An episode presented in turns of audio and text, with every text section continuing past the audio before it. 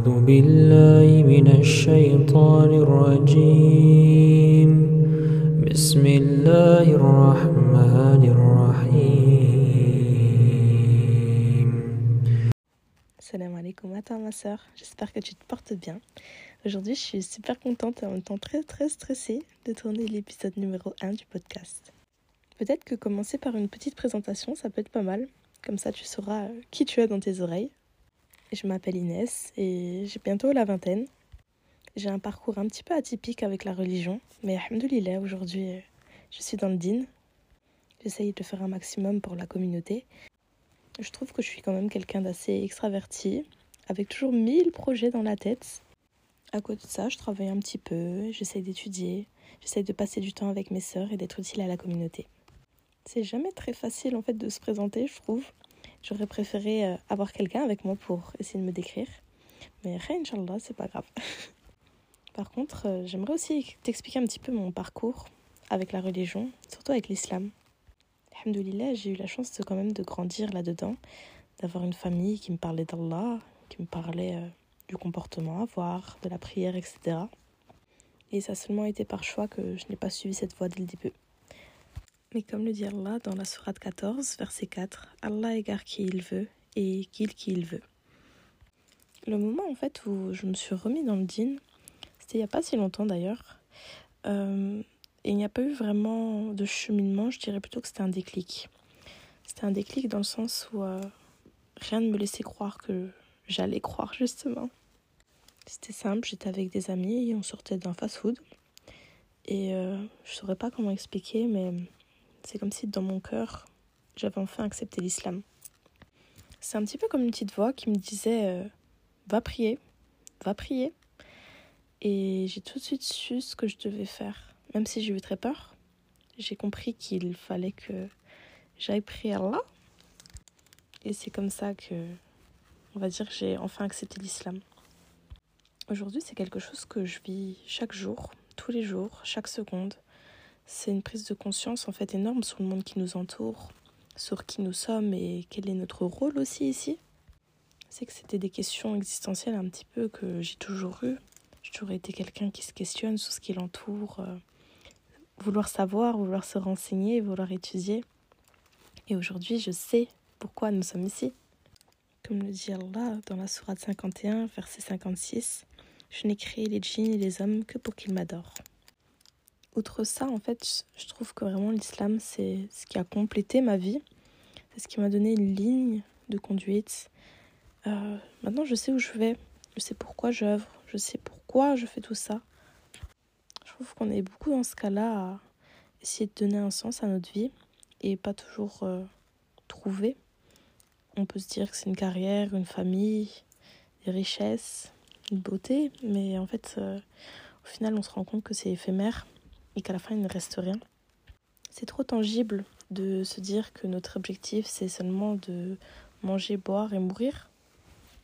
Alors qu'à côté de ça, il y a toute une notion spirituelle, toute une notion euh, d'humain en fait.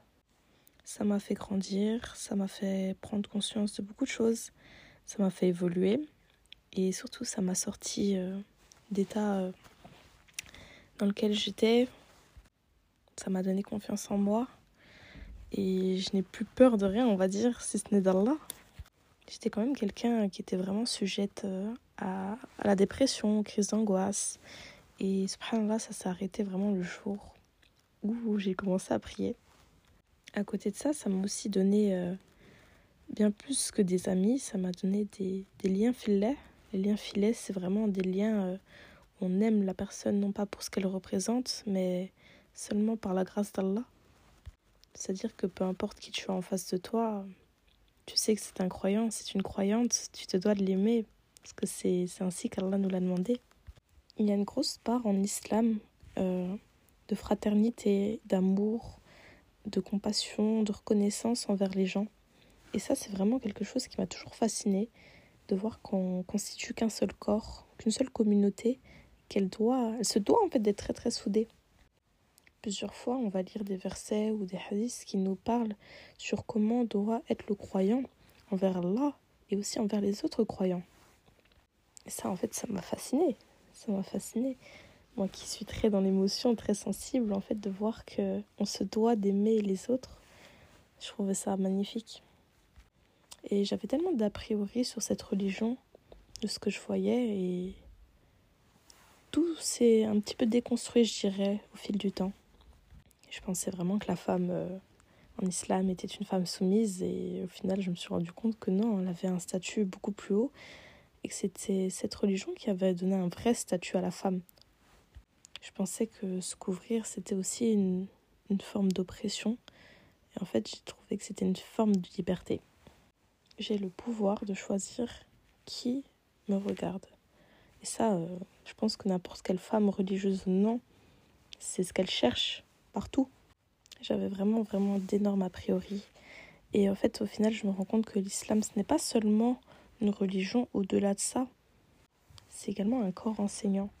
On nous apprend comment manger, comment boire, comment se vêtir. Il y a vraiment une méthodologie pour chaque chose et toujours une sagesse derrière. Derrière les interdits, derrière les ce qui est autorisé, pardon. Il y a toujours une sagesse derrière en fait. Et quand on regarde, ce n'est pas une visée de, de contrôle, comme certains pourraient le dire. Euh, mais au contraire, je pense que c'est plutôt une visée de liberté. Parce qu'on a un libre arbitre en islam et c'est seulement si nous faisons les efforts que nous parviendrons à notre euh, destination finale, en fait, on va dire. En tout cas, je me suis aussi rendu compte d'une chose, c'est qu'on était beaucoup dans mon cas, beaucoup à avoir des a priori, ou alors à ne pas savoir ce qu'est réellement euh, la religion de l'islam, ou alors penser que nous n'avons pas besoin de cela euh, pour, entre guillemets, être de bonnes personnes ou, aller bien. Et en discutant, en fait, avec beaucoup de sœurs, qui ont chacune d'ailleurs un parcours différent, un chemin différent. Il n'y a pas un type, euh, un profil type pardon, de, de converti ou même juste un profil type de femme musulmane. Il y en a vraiment énormément. Et c'est vraiment en discutant avec elles que je me suis rendu compte euh, qu'on a tout un point de départ différent et que certaines, c'est grâce au comportement d'autres musulmans qu'elles se sont converties Certaines, c'est parce que c'était de, de famille et qu'elles ont suivi le flambeau. D'autres, c'était parce qu'elles allaient mal et l'islam les a sauvées. Et il y a encore d'autres profils vraiment où c'est venu du jour au lendemain ou par des événements, euh, enfin, je dirais presque surréalistes. C'est pourquoi j'espère en fait que cette série, euh, elle pourra parler à un maximum de personnes, j'aimerais vraiment recevoir différents types de conversions, différents types de profils, différents types de femmes musulmanes qui viendront chacune un peu raconter leur parcours, leur cheminement vers Allah, afin en fait de partager déjà une expérience, euh, de montrer aux autres sœurs aussi qu'elles ne sont pas seules face à certaines problématiques, et pourquoi pas, Inch'Allah, inspirer euh, des gens en cheminement ou en quête, euh, en quête de guider vers l'islam. Le principal objectif vraiment de ce podcast, c'était de, de pouvoir faire une aumône pour mes sœurs, quelque chose qui sera durable dans le temps, une safe place, un endroit où chacune pourra se retrouver et où chacune aura le droit à la parole aussi. Je pense que je vais finir le podcast là-dessus. On va dire que c'est un court épisode. Euh, je ne sais pas encore quelle durée j'aimerais, j'aimerais instaurer. En tout cas, je te laisse me faire part de ce que tu en as pensé, des choses à améliorer. Vraiment, toute suggestion est bonne à prendre. Tu peux me contacter directement sur Instagram, sur le compte Sadaka Fillet avec un seul L, ou par mail c'est doa filet avec deux A et deux L cette fois-ci, gmail.com. De toute façon, tout sera dans la description. Je te laisse laisser une petite évaluation et un petit commentaire aussi si tu le peux. Et on se retrouve très prochainement pour euh, la prochaine histoire de conversion, le prochain cheminement vers Allah. Qu'Allah te comble de ses bienfaits ici-bas et dans l'au-delà. Assalamu alaikum. تبارك الذي بيده الملك وهو على كل شيء قدير. الذي خلق الموت والحياة ليبلوكم أيكم أحسن عملا وهو العزيز الغفور.